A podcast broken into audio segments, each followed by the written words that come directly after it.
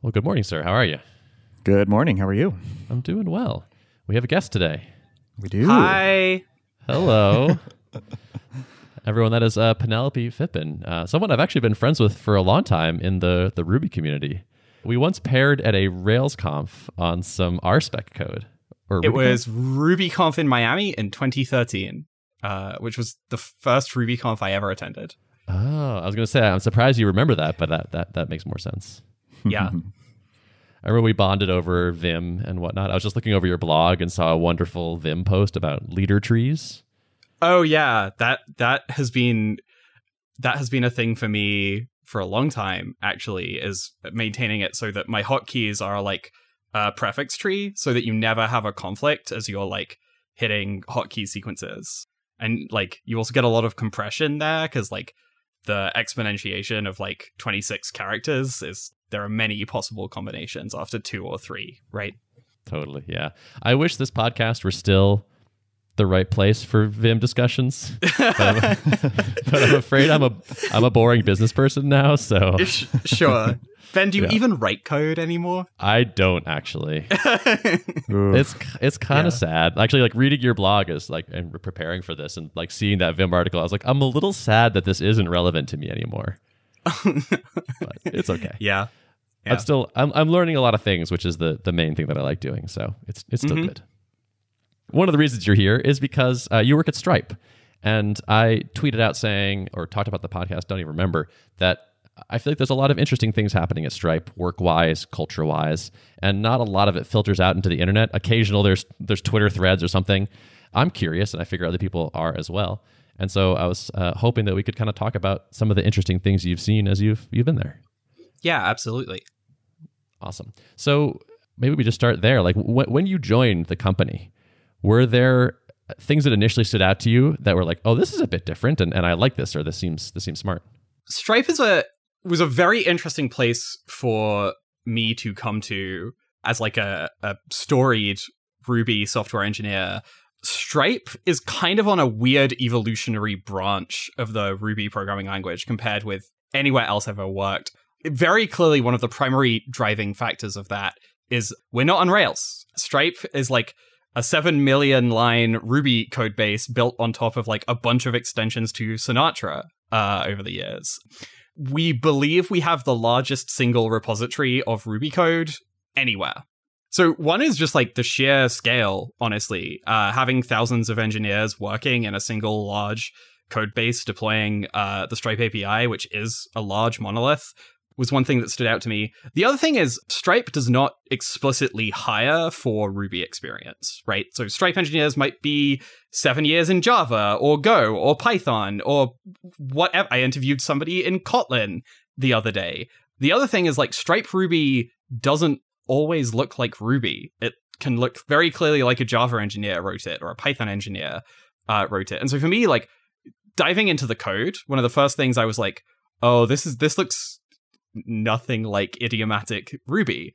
That's on the code side. On the process side, a thing I was kind of like shocked by is how much people write and how encouraged we are to like just write English text probably since I've joined, I've I've written on the order of uh, hundred thousand words, which is more than I have at any other job I've had as a software engineer in my entire career. For example, very early on at Stripe, I was tasked with digging into like how a thorny system works in Ruby, and instead of like digging in and just like now I understand it, now I can modify it, I wrote a 3000 word document about this is how this flows this is like what the code looks like this is where the jumps happen these are the files it's opening like these sorts of things then the magical thing happened a year later somebody was like i'm trying to debug this thing in this system and i was like here's a doc i wrote about it right and they were like oh my god this is amazing this documentation exists i really have not written as much english text anywhere else in my career by like orders of magnitude Mm. Where did that doc live when you wrote it? Uh, so we use uh, Google Docs and Dropbox Paper very heavily, which are both like fully collaborative document editors. Paper Docs are open to everyone in the organization by default, and Google Docs are restricted, right? And so there's like a little bit of like judgment on on which to use. By default almost all engineering sort of like documentation stuff lives in paper and is is searchable. Uh, we have a homegrown tool called home which indexes paper and confluence and google docs and lets you kind of just like search everything from one search box which is super cool.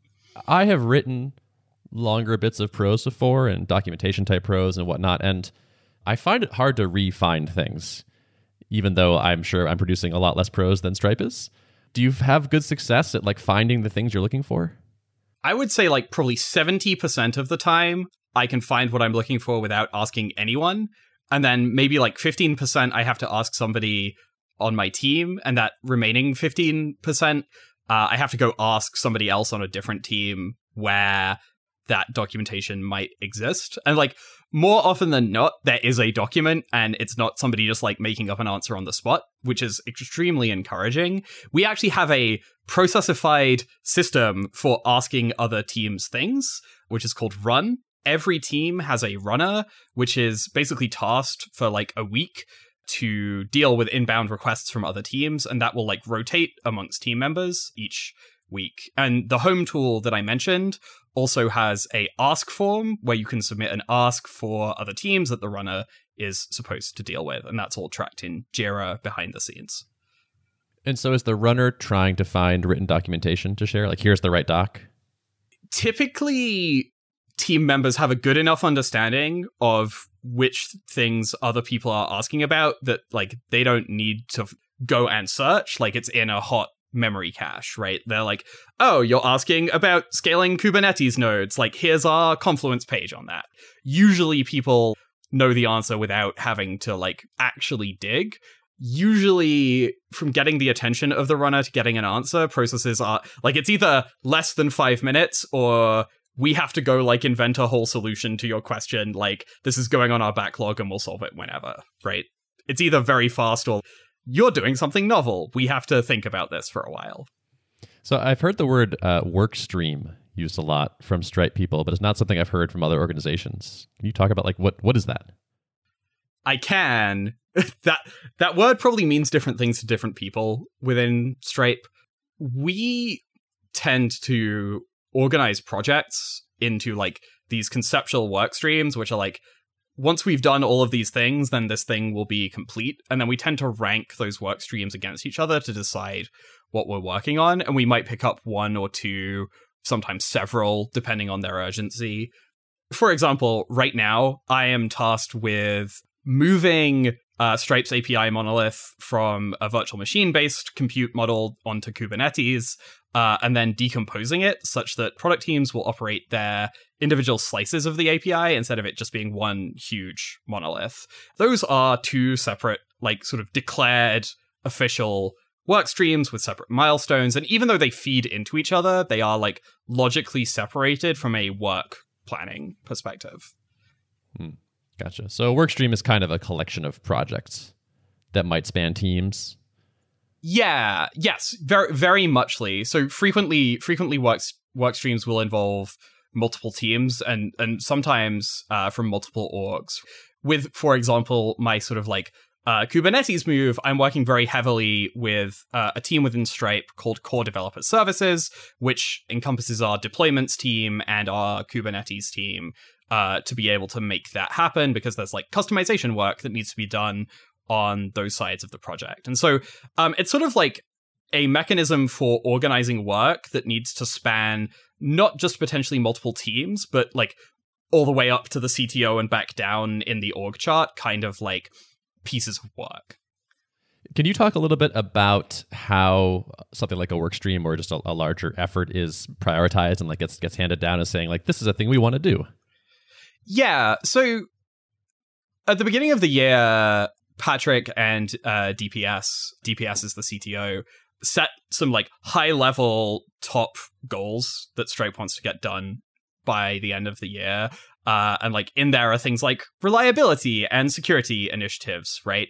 And then those sort of like top level goals will get broken down, usually by leaders within those orgs, into these like named and defined work streams, which will then have a DRI assigned to them. So like a sort of like another staff engineer in security might be the DRI for like a rigorous controls workstream, for example, right? Um, and so those tend to start from the those top priorities and trickle down. We have this concept called a technology priority program or TPP, which is like something that like may supersede what any individual team is trying to do from within their own planning depending on its criticality. And teams can be brought in and brought out of TPPs as is necessary. And a TPP will be composed of several different work streams that are like approved by the folks who are running it. It sounds like most of the direction is coming from the top and heading down as opposed to starting at the teams and then staying there.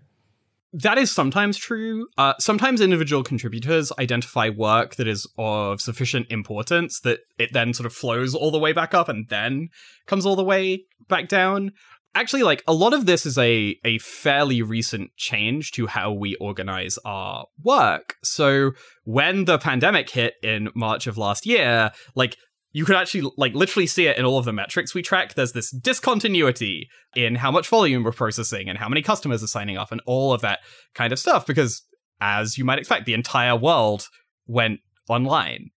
Some of that actually pushed the reliability of our systems like to their very limits. And the technology priority programs were effectively a reaction to like we need to focus very clearly on these few things or like our systems will be stretched beyond reasonable limits and we we may begin to have low reliability for our customers right? And so some of this is that like stripe has gone through an extremely intense uh, 18 months simply because the entire world moved to processing payments online and like we saw you know multiple years of growth effectively in a single year. Mm. same Derrick, do you have any questions you want to throw out there? I did want to circle back real quick to the kind of the writing piece. You mentioned like documenting things a lot in Google Docs or or Dropbox paper. I'm curious what the kind of norms and culture is around like code comments and documenting alongside code and like do you auto extract that into like kind of repositories of documentation or is it like hyperlinking out to other docs? Like what does that kind of look like?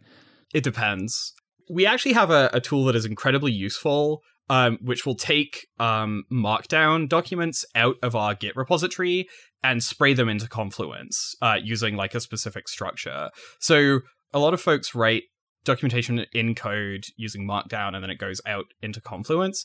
Actual like lines starting with a hash that are a comment in in stripe's repo i would say is extremely variable some engineers do it a lot some engineers do it a little I don't know that we have any sort of like formal practice around that. We don't, for example, like have a doc string on every method on every class in uh, payserver, which is is the name of our monorepo.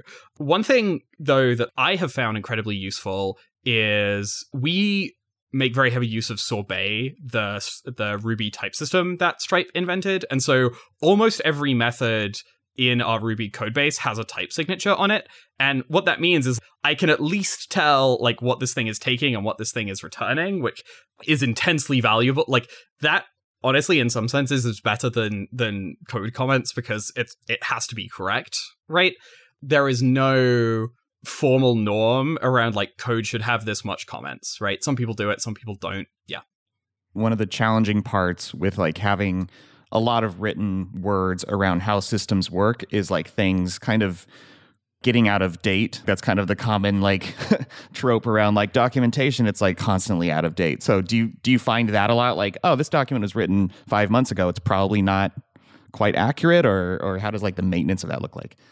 One thing is that anyone can suggest edits to any any of our documentation, right? Uh, and so, frankly, when I find outdated documentation, a lot of the time I'm just like, I will just fix this right now because I know what the actual answer should be because I've just been beating my head against this system for an hour. Let me fix my, this documentation for you. One of the guiding principles that Stripes has sort of taught is edit the company, which is like if you find things that are wrong or squiff, please like feel empowered to like go and change them. With design docs, a thing that I see is people like are very careful to sort of like date them and potentially even like go back and say this is no longer valid. The new thing is over here instead. Uh, i have actually done that to multiple documents i found within stripe is like i'm replacing this thing. I should go find all the old docs related to it and say where the new thing is right? And so there is a culture of kind of trying to keep that very up to date and very crisp. The handful of times i have run into documentation that feels wrong I, like I will I will typically just go to the author and be like, "Is this still right?" And they'll be like, "Oh no, you want this thing instead," or whatever it might be. And like this is this is one of the sort of like wonderful things about having a very open and transparent culture around these things is like folks are generally extremely approachable on this sort of thing. I loved the edit the company catchphrase. Tell me all the catchphrases, please. Uh oh gosh. Uh or just others that come to mind. I love the kind of shortcut of a of a phrase that gets repeated a lot. I think is like really valuable. And so if, if any of those others come to mind, I'd I'd love to hear them. Okay, I'm so gonna get in trouble with Patrick for not being able to remember all of these. Let's see. The front page test uh, is a big one. Do you have much interaction with Patrick? Uh, I have had a handful of one-on-ones uh, with Patrick since I joined, uh, which has been really good. Talking with him is great. That's surprising to me at a company that size. I know that not everyone who joins Stripe has sort of like ongoing one on ones with Patrick. Story time. Uh, I was actually referred by uh, Patio11. When I joined, he sent a message to Patrick that was basically like, you should have a conversation with Penelope. She's great. And then we sort of like kept it going uh, for a couple of iterations after that. Talking with Patrick is always really fun. Uh, I really, really enjoy having conversations with him. I, I bet. Yeah. I, I, just watching his interviews seems like a, a great person to talk to. Yeah. So we have edit the company. We have the front page test, which is if you're about to make a decision, how would you feel about this being printed on the front page of the Wall Street Journal? That is used as a guiding principle to guide a lot of decision making. I could actually just pull them up right now if you're if you're curious to hear more. Definitely. So so there's a list of them. Yes, uh, these are called our operating principles these are the things stripes are like expected to sort of follow and guide. Ah, yes. So users first, stripe second, team third is a good one. Humility, maturity, zero entitlement. Wait, wait, wait, wait. Uh, wait. C- can you elaborate on each of these, please? sure. So, like, users first, stripe second, team third is sort of like the mechanism by which stripes should think about what they're doing if you're making a decision and there is clearly a right answer for our users, even if it might not be right in this moment, the right decision for Stripe, that is probably the right thing to do. And then similarly, you should do the right thing for Stripe before you necessarily do the right thing for your team, is kind of how I think about applying for that one. Your, your team knows this is going to be a pain, but it's the right thing for the company. So go for it. Yeah, exactly. Then a big one that we we get reinforced to us a lot is we haven't won yet.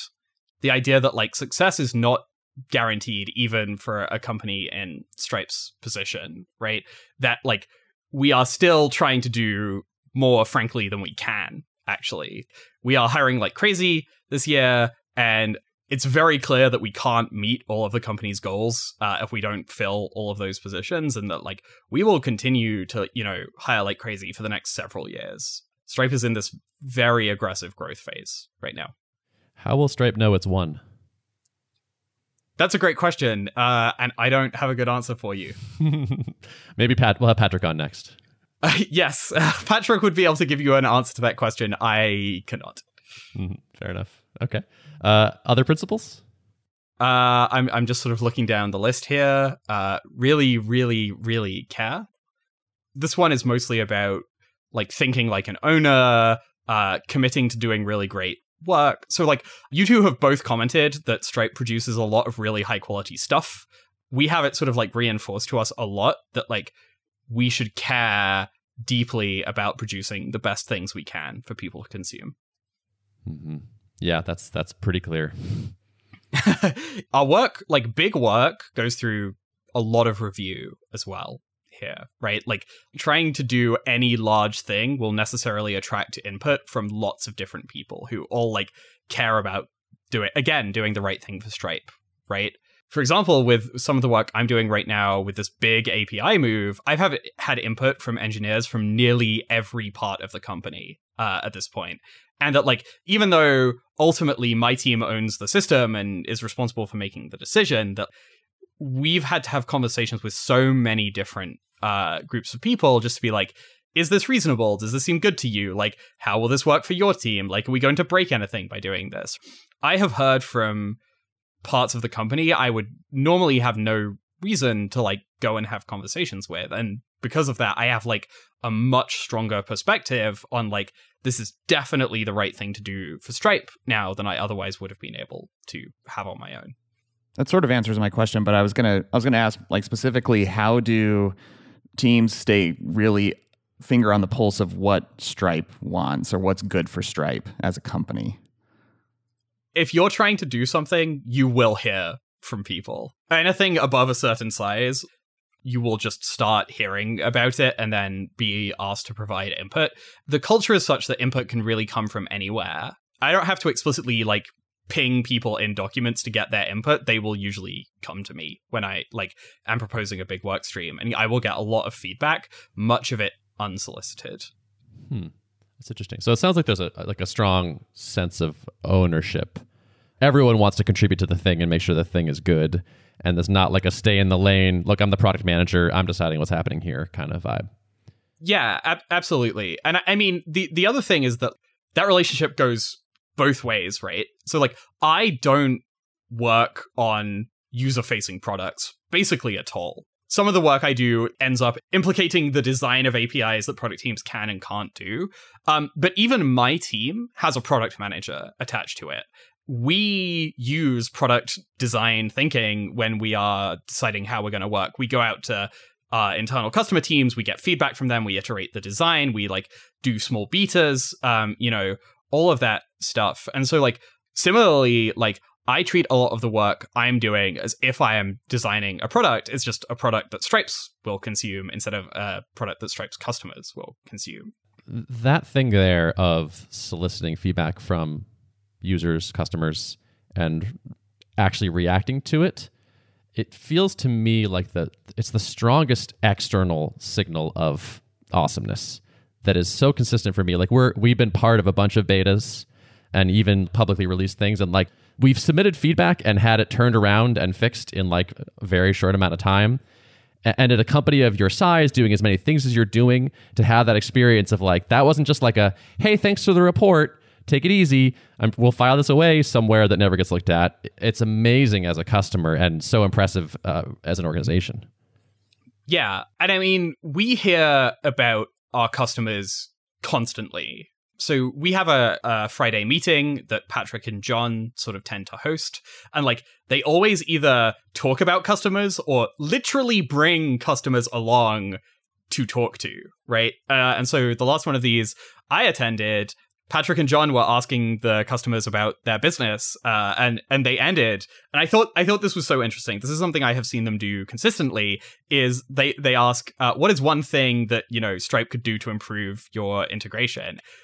I see them do this every time a customer is in front of them. They ask this question. That culture descends throughout the organization, right? That like customer feedback first is a way that many even even like the deepest organizations within stripe work so we have a organization here called developer productivity uh, it's about 40 50 engineers their job is exclusively to make stripes faster at writing code they on a quarterly basis email the whole organization with a survey and are like, tell us what's slowing you down, right? And then they use that to prioritize the work they're doing.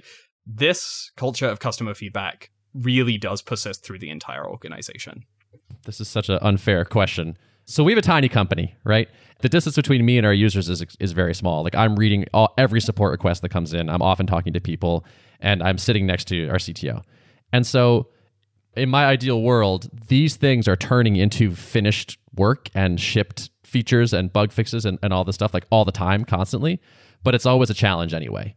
There's more things coming in that we can put out at this at the right right time, and also there's this organizational thing of like which ones to pick and how to how fast can we get them done and all that. And so my my totally unfair question is like, how do you do you just care a lot? Is that just like the, the answer is like try really hard and try to ship stuff that people want all the time? Uh that's a great question.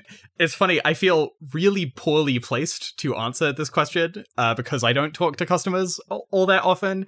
Um, my perspective on this from the product teams I do talk to is when asks from customers come in, we are sort of like consistently aggregating what the top pain points are and then knocking knocking those ones out, right? And so my understanding is that product work gets prioritized like very aggressively based on what we are hearing from our customers, right?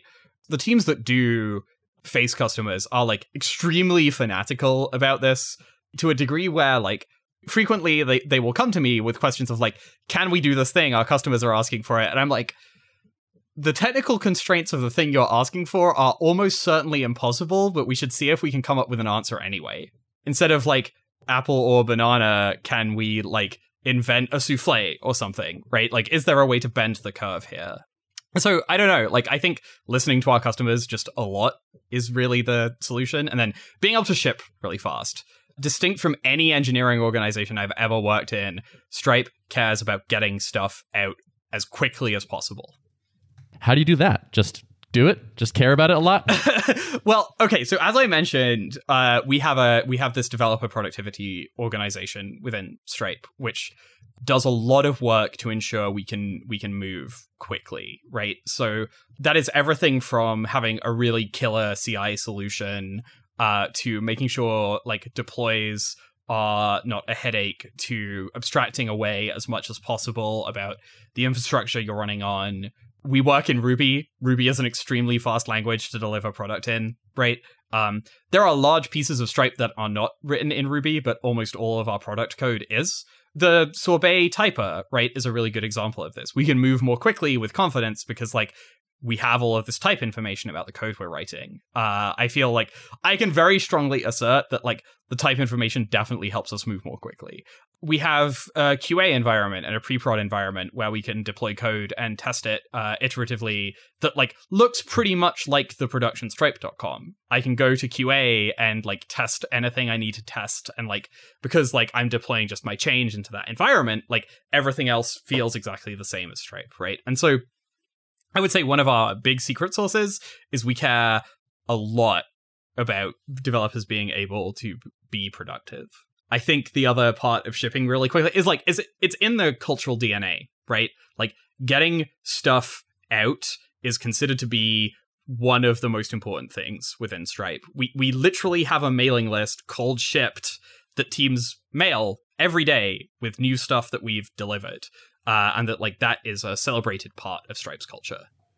Mm-hmm. I heard an anecdote that there was a maybe an all hands or something, and you had recently passed some sort of uh, volume milestone that was like everyone was like ooh woo, but then some other team had shipped some developer productivity increase, and everyone was much more excited. That it got more play and more excitement from the team was like about this uh, the productivity win there and, and the shipping that.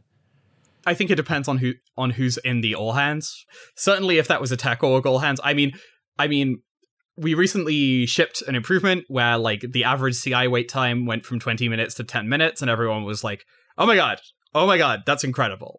We focus a lot on like these small wins, uh, helping people speed up, uh, right? Like even even little ones, like for example, the sorbet uh, type checker in our editor experience oh, that's actually, I, I, guess, like perhaps another thing I should mention is we have a team who works solely to maintain a VS Code installation on Stripe laptops to ensure every developer has like a, a groomed experience. And that team delivered an improvement to like how quickly type checking would run. And it's like now you get red underlines on things that are invalid in like 10 seconds instead of 30 seconds or whatever it is, right? And like the accumulative effect of like all of that stuff is that we can just move incredibly quickly. I mean, it makes sense since you're a software engineer that your your answer to that question is here are the things that we've invested in that make developers move faster. I guess at the end of the day, all of this is sort of downstream of the higher level goal of like uh, this is what we care about. Like we, we're trying to go fast all the time. And so we're going to have, we're going to invent sorbet and then we're going to staff that project and we're going to celebrate Right. those wins. Right. And I, I would say, like, if we move to sort of like thinking about the cultural DNA of the organization, that we care not only about delivering product, but we sort of care about the meta of like, can we deliver things that enable us to del- deliver quickly? I think it is not surprising that Stripe has a very heavily invested developer productivity organization, right? That like there is recognition that in order to ship quickly, we have to groom everything about shipping to be able to ship quickly. That is really sort of like the mission there. And then like cultural celebration, like I have had projects of mine where I've actually presented them at all hands because they have enabled faster or more reliable delivery, right? And like those are the ones that get selected for those sorts of things a lot of the time.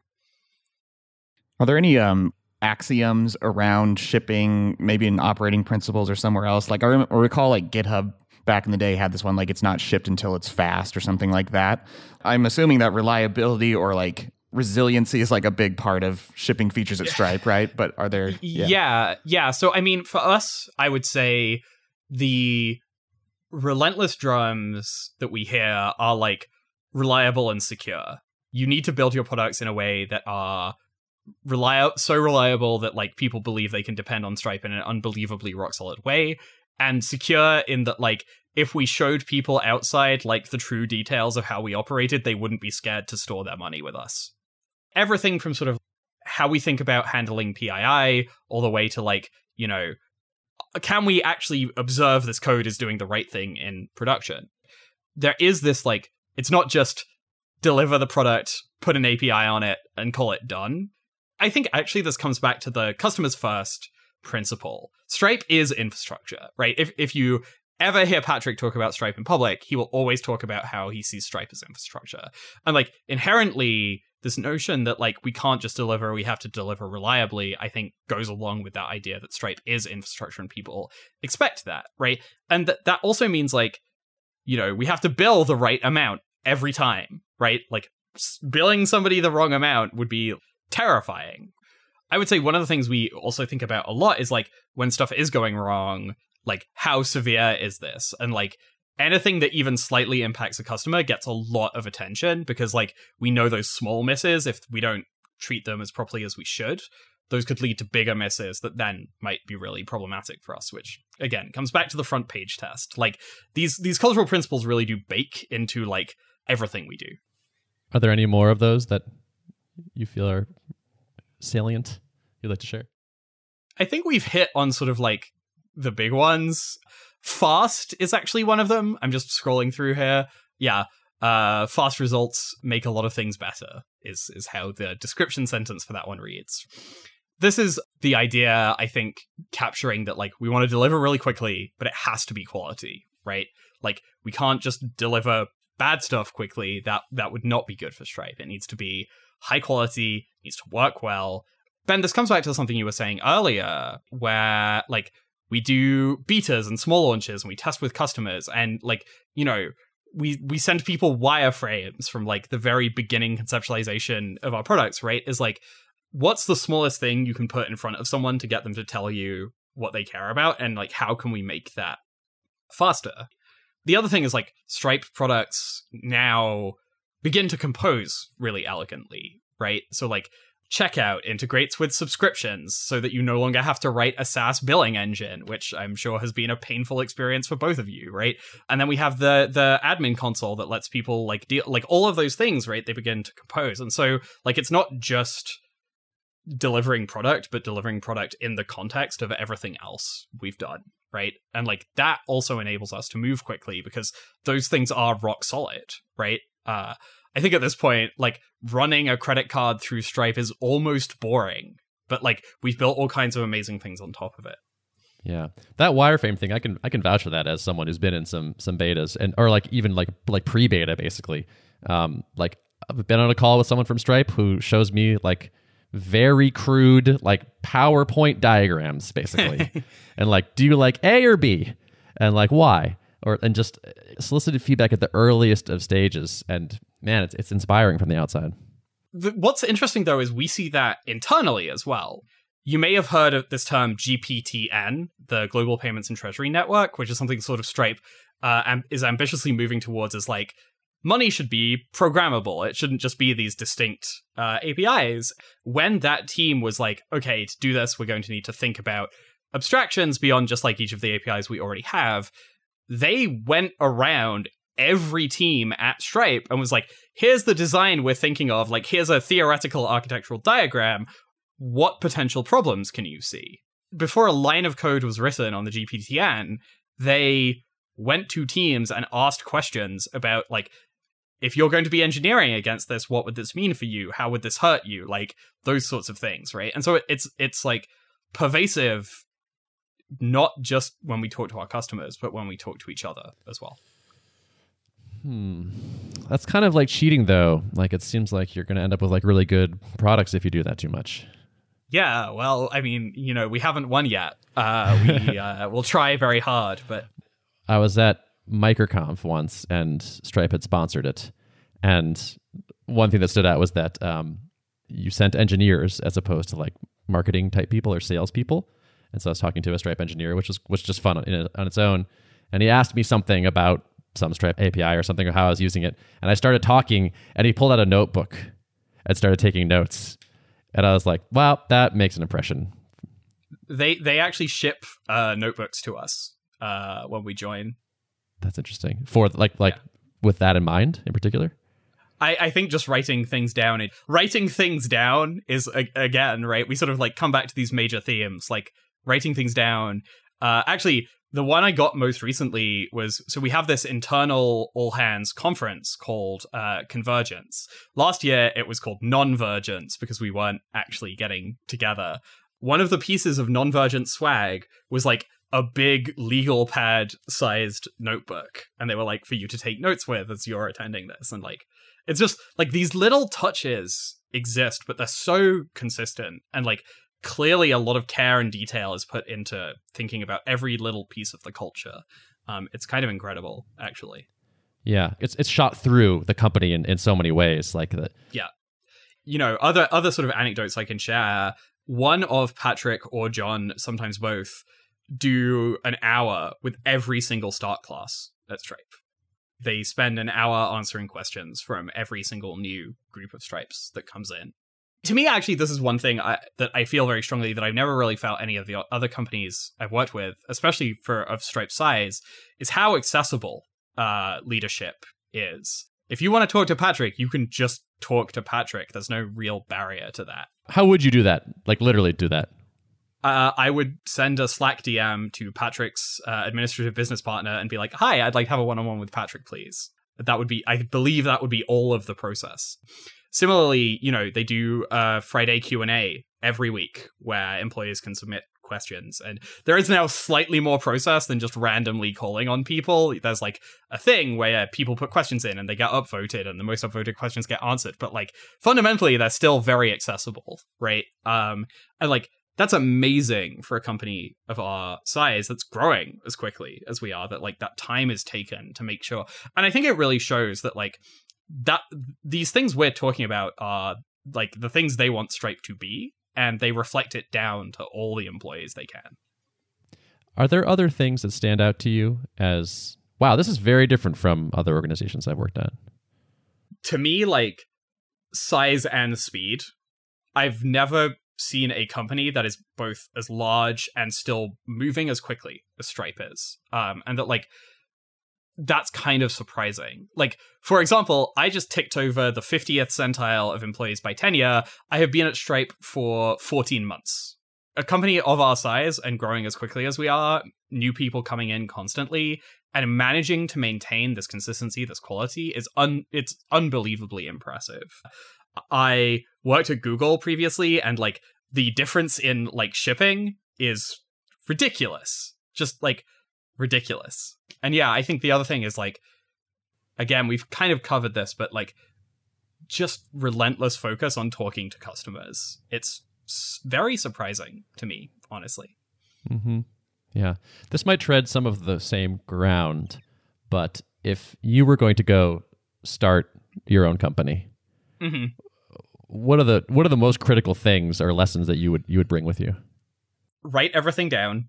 Write unbelievably huge volumes of text. I think is a big one. Um, I think uh, trying to do as little as possible before talking to people about it is like a very clear thing I have seen work effectively.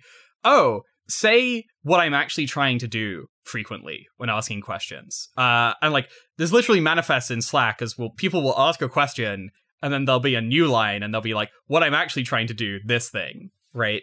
Because like very frequently as engineers, we can we can focus far too much on the small problem and not the bigger problem.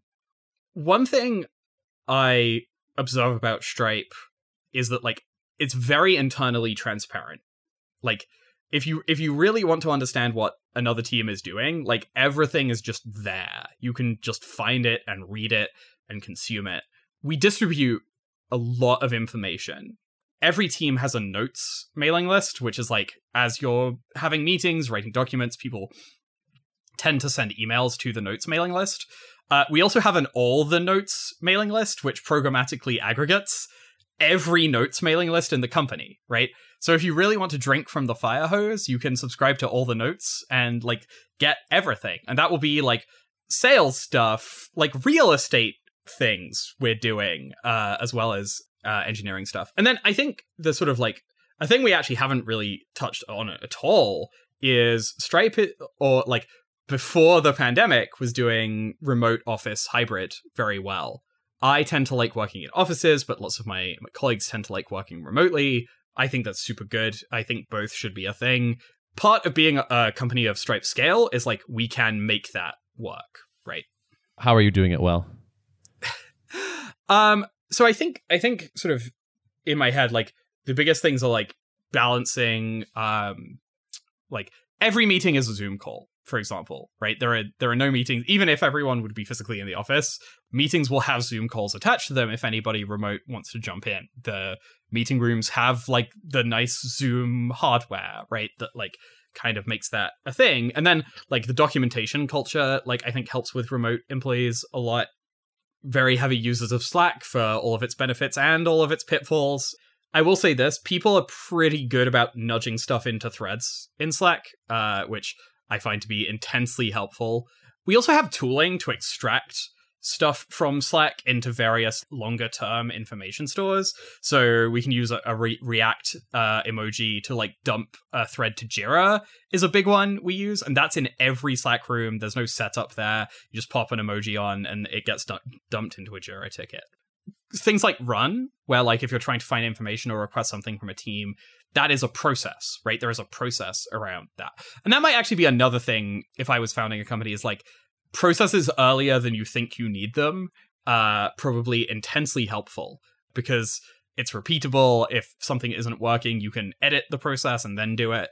Without suggesting that I would wholesale copy all of Stripe's pr- cultural uh, operating principles, having them uh, like we care about these things and not these things, I think is is tremendously valuable, right? Because like I think actually Patio Eleven was the first person I saw to say this, and it really resonated with me.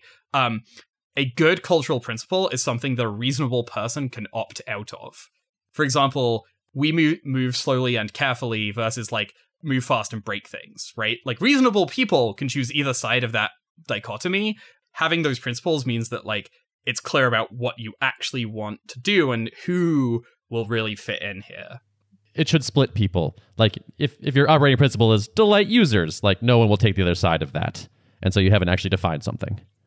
Yeah, but like I mean, if we were to take the Stripe users first, uh, Stripe second, team third, you could totally flip that on its head, right? And that also might be a reasonable operating model, right? Teams are locally positioned to make the best decisions about themselves, then like next most positioned to make decisions for Stripe, and then mo- next most for users, right? Now, that's not Stripe's principle, but you could totally see a, a rational organization having that as a principle for organizing. So I understand you are uh, getting in some tuple hours at work, which is very cool and, and quite a, a, a thrill for me personally. Um, and so I was wondering, uh, what is one thing that we can do to improve tuple for you and your colleagues? So, frequently display size mismatch uh, can be cause of an issue. So like I work on a large 33 inch monitor that pushes, I don't know, like 6,000 pixels wide or something. And delivering that to somebody's laptop uh, is like now everything is tiny. And then, like, the vice versa, like, if they're on a 13 inch MacBook and, like, you know, I have a tiny window occupying only a quarter of my screen, even though they're showing their whole screen, that has been a, a problem for me in the past. And, like, then I'll use, like, I would say the other thing is operating system shortcut binds. Like if I command tab, it's never clear to me if I'm command if the screen size is exactly the same. It's never clear to me if I'm command tabbing my machine or command tabbing the other person's machine. Right? Yeah, yeah, that makes sense. Like a little too immersive on that one. Yeah, That's Yeah. interesting. Um, okay, so for the second one, the command tab. So we have different mo- modes of like you are sending command tab remotely versus you're you're saving it for for local. But it sounds like you might not know, especially if you're full screen, like which one's on, and so it takes a second to kind of realize like, am I local or remote? yeah. Okay. Any thoughts on how to how how to do that better? I guess the closest analogy I can draw is using um, VirtualBox. And when you're using VirtualBox, they have a hotkey which is like uncapture or like uncapture my keyboard. It's like press F11 twice, I think. The idea would be you have that sort of like nice red window chrome that tells you uh, if you have a cat like like tap command twice and now you're back to controlling your physical machine in front of you or so like some something like that where there's like a known gesture or keybind to be like i'm definitely out of captured mode now. It's funny now that i'm thinking about this i'm thinking about all of the like little oopsies i've had with uh tuple along the way. I work with somebody who is a, a chinese language native speaker and i think it's like control space or command space or command shift space or something some keybind that visual studio code uses as a default thing also is switch language in OS X and so instead of invoking the like fuzzy finder hotbar it's like you just switch to traditional chinese. And i'm like that's the plural opposite of what i was trying to do But so on their machine, if they hit that shortcut, it would it would switch languages, right? Like they're using it for that, correct?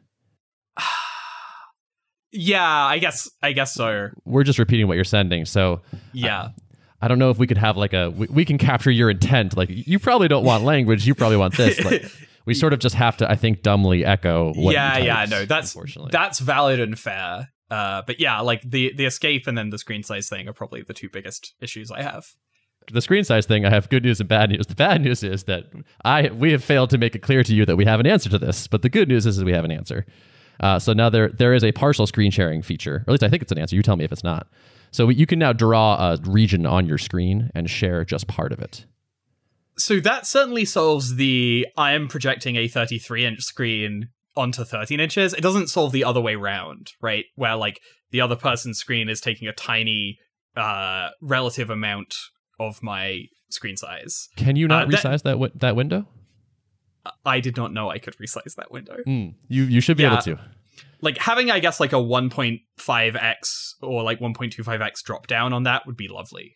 So i could like switch to like just artificially please like make this bigger for me and like some indication that because like i actually did not know you could resize a tuple window. I just assumed it was like this is this big because that's the size of the video right? Mm, hmm Yeah, it should have it should have resize arrows on its edges, and if it doesn't, that's that's like a thing we should look into for sure. Mm-hmm. As like one hint, I guess, but also like a, a zoom option might be nice there up in Yeah. the toolbar. Okay, cool. Well, thanks. yeah of course I, I wrote down your feedback because you know Your newly learned skill from today. tell me tell me you're interviewing a stripe employee without telling me you're interviewing a stripe employee exactly. I'm gonna go uh, create some work streams. uh fantastic This has been lovely. Do you have other is there other stuff we should cover? Anything that like just randomly pops in your head that is interesting and worth sharing? well i have a question for both of you Oh, great. um, and it's something we've already covered. But it's uh, what is one thing Stripe could do to improve uh, both of your businesses? I think you're heading this direction, but remitting sales tax would be great. Uh, I mean, we have we have a product for that now. I know, I know. Yeah, I, I think are, I don't know if you are you remitting it now. I know you acquired TaxJar. I I, I don't know the status of it. yeah, I don't, I don't know, I don't, I don't know a ton about that, but I know there Yeah. is a tax product now, and and things are happening. Like, Yeah, are totally. you, ha, have you used it? Do you have feedback on the tax product for us? Uh, I don't personally. I think Joel might. But yeah, we, we signed up as TaxJar customers, and then you bought them, and now I'm, I'm I'm not clear what the status of that is. But I'm I'm glad to see movement in that space because we certainly don't really want to think about that, and it's one of those like classic business annoyances that feels like you're well positioned to take off our hands. I, I mean, it was it was literally one of our top customer asks is like, please deal with tax for me. So we built, and this is the thing, right? Is like, TaxJar and Tax are not actually fully integrated right now. Tax is a Stripe product, and then we bought TaxJar, and those two things are sort of like coming together, right? Okay, okay, I have, I have a real one. This one actually Okay. is is my causes me, me me pain. We charge by the seat, and as people add and remove seats during the month, it generates prorations. And even actually on medium or small size teams, it creates an invoice that people find pretty commonly very confusing.